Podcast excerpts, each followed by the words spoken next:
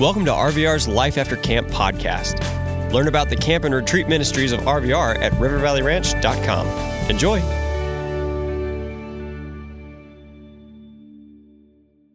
Has anyone ever made a tapestry? We got one, two. Okay, okay, three. All right, all right, four.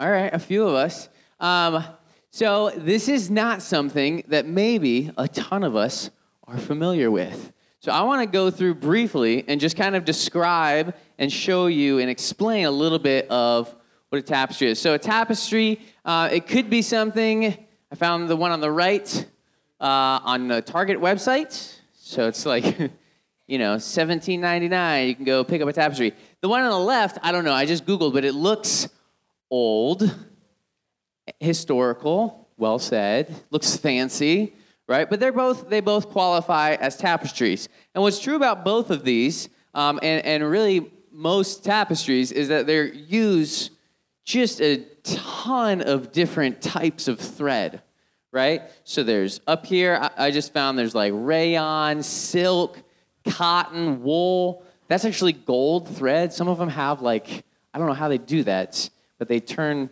thread into, it's, I don't know, some sort of artistic magic. I don't really understand it. But there's all different kinds of threads used. And if you look at these, you can tell, even, even if it's not different types, they use different colors of thread at least. Um, but a lot of these tapestries will use even different uh, materials to make and to design their tapestries. And these tapestries are incredibly, I mean, complicated to me, someone who's not like super artistic and has never made a tapestry. This looks like quite a process, right? Um, it, it, it's very complex uh, how they put it together. But here's what is true when, when a tapestry is being designed, the designer has a plan, right? This person who's putting this together isn't like, I don't know, throw a couple of them over here and just throw this one over here. Let's see what happens.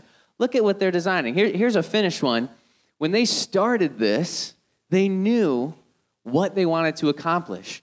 They knew they wanted to use this chunkier thread and this part and this thinner stuff to hang down over here and those little ones and the yellow over here and the green on there. They, they had a plan. They saw the finished product in their mind. They made it on purpose.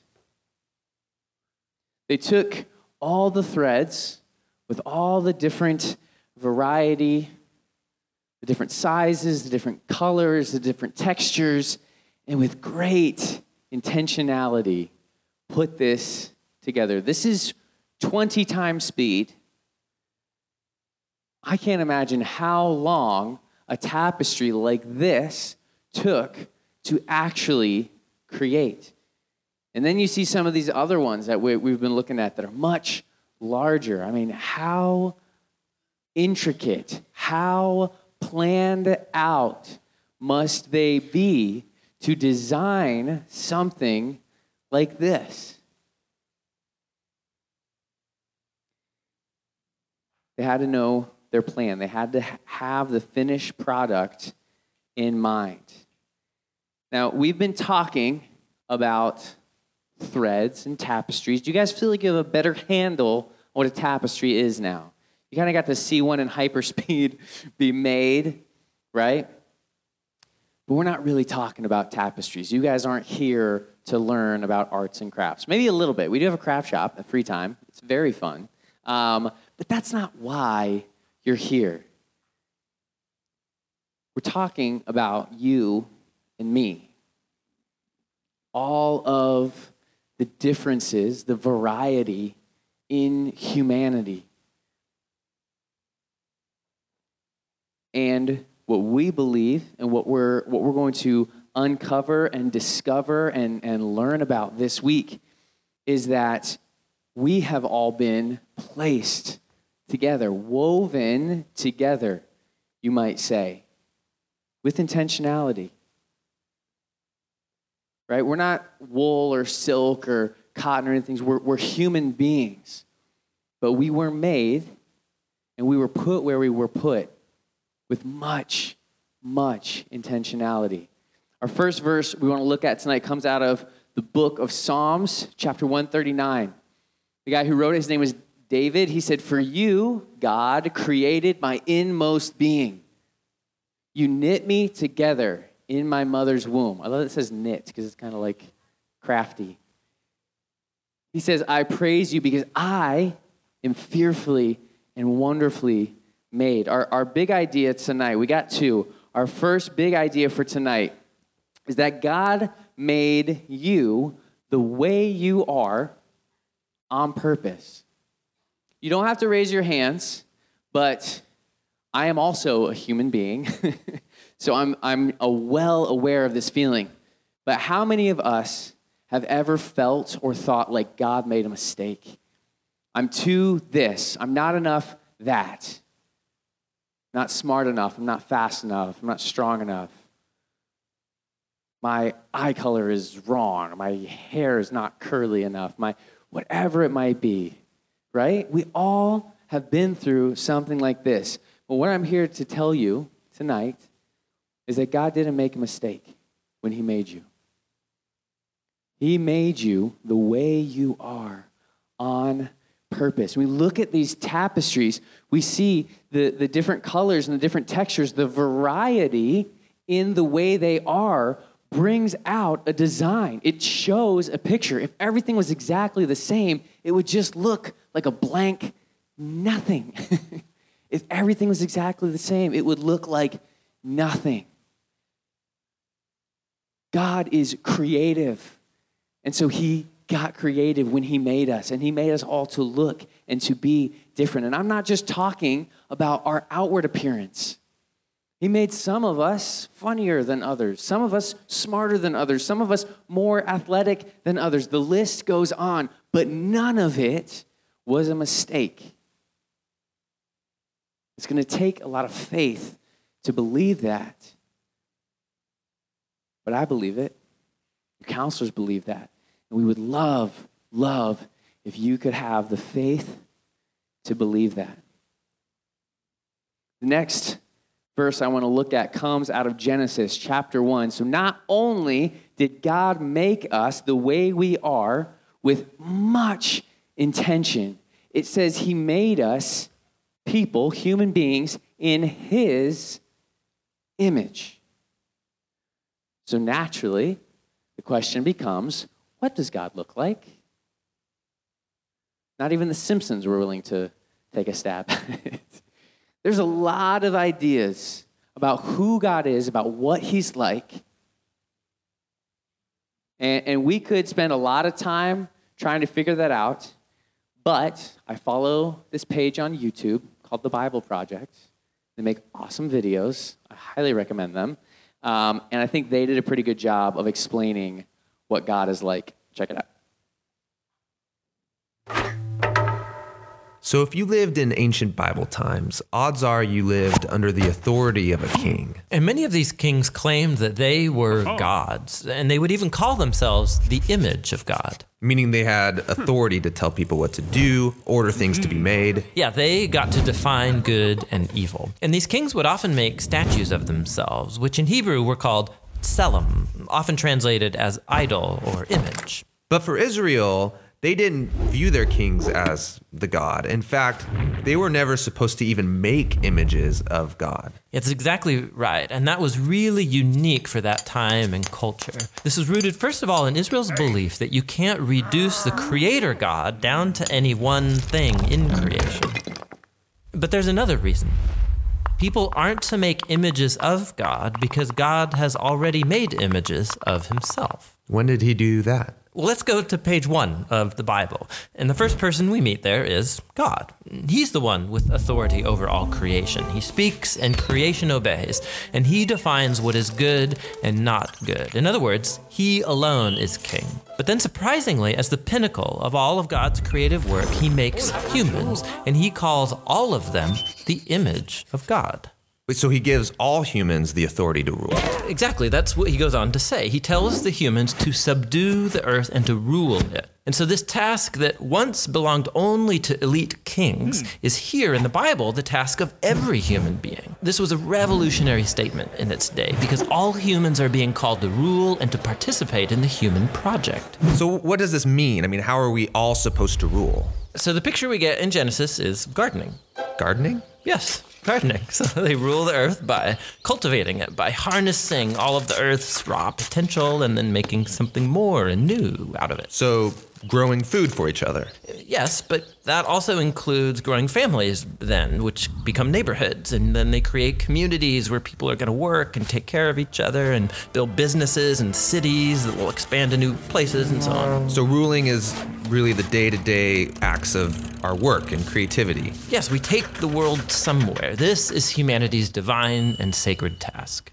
Yeah, and this all sounds really nice. And humans have designed some pretty great things.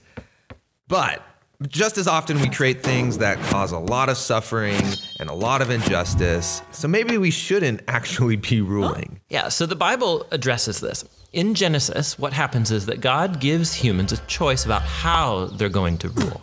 So, are they going to use their authority for the benefit of others, which is God's definition of good, or are they going to turn away and define good and evil for themselves and use their authority for self advantage? And in the story, they choose to define good and evil on their own terms. And so this is the Bible's depiction of the human condition. So sometimes we pull off amazingly good stuff, but just as often, despite our best intentions, we act selfishly and we create evil in the world. And so we're stuck as mediocre rulers making a mess of things. But that's not the end of the story.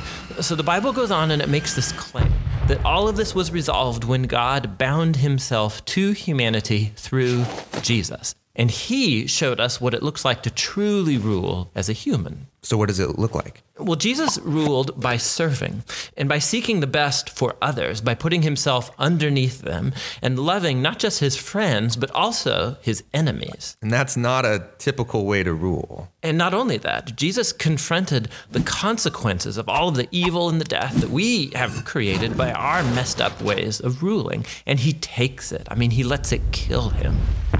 And so when the New Testament writers looked back to Jesus' resurrection, they see a whole new future opening up for all humanity. Jesus is a new way to be human. Yeah, that's why they called Jesus the image of God or the new human.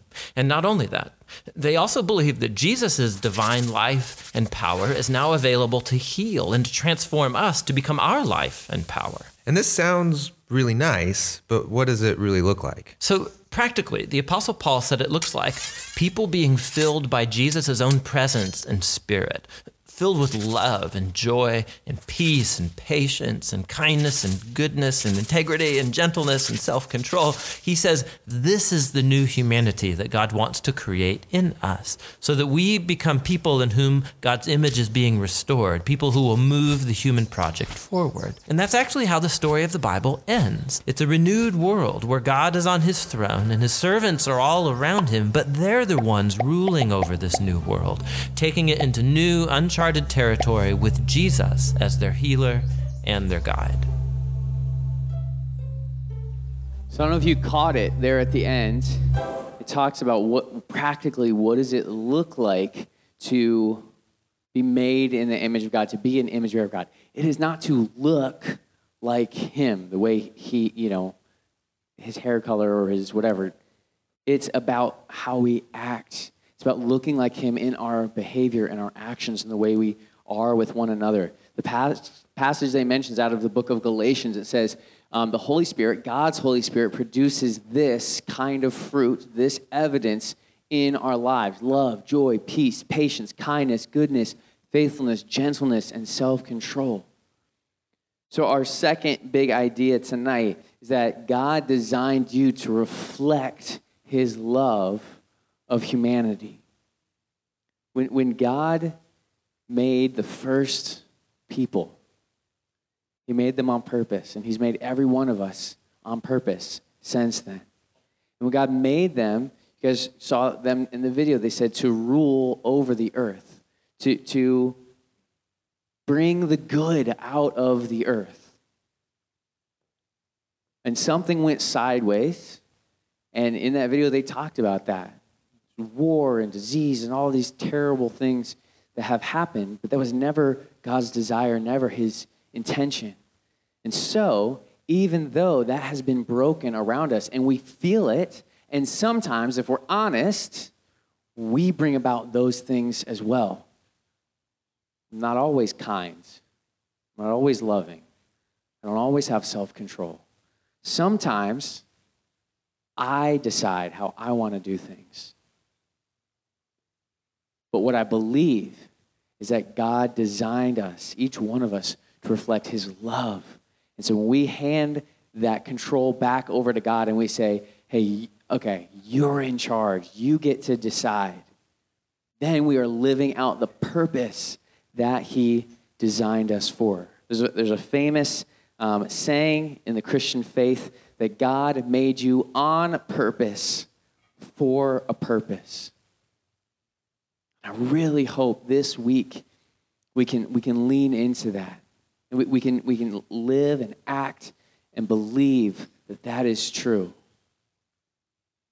We're not just out here trying to figure things out.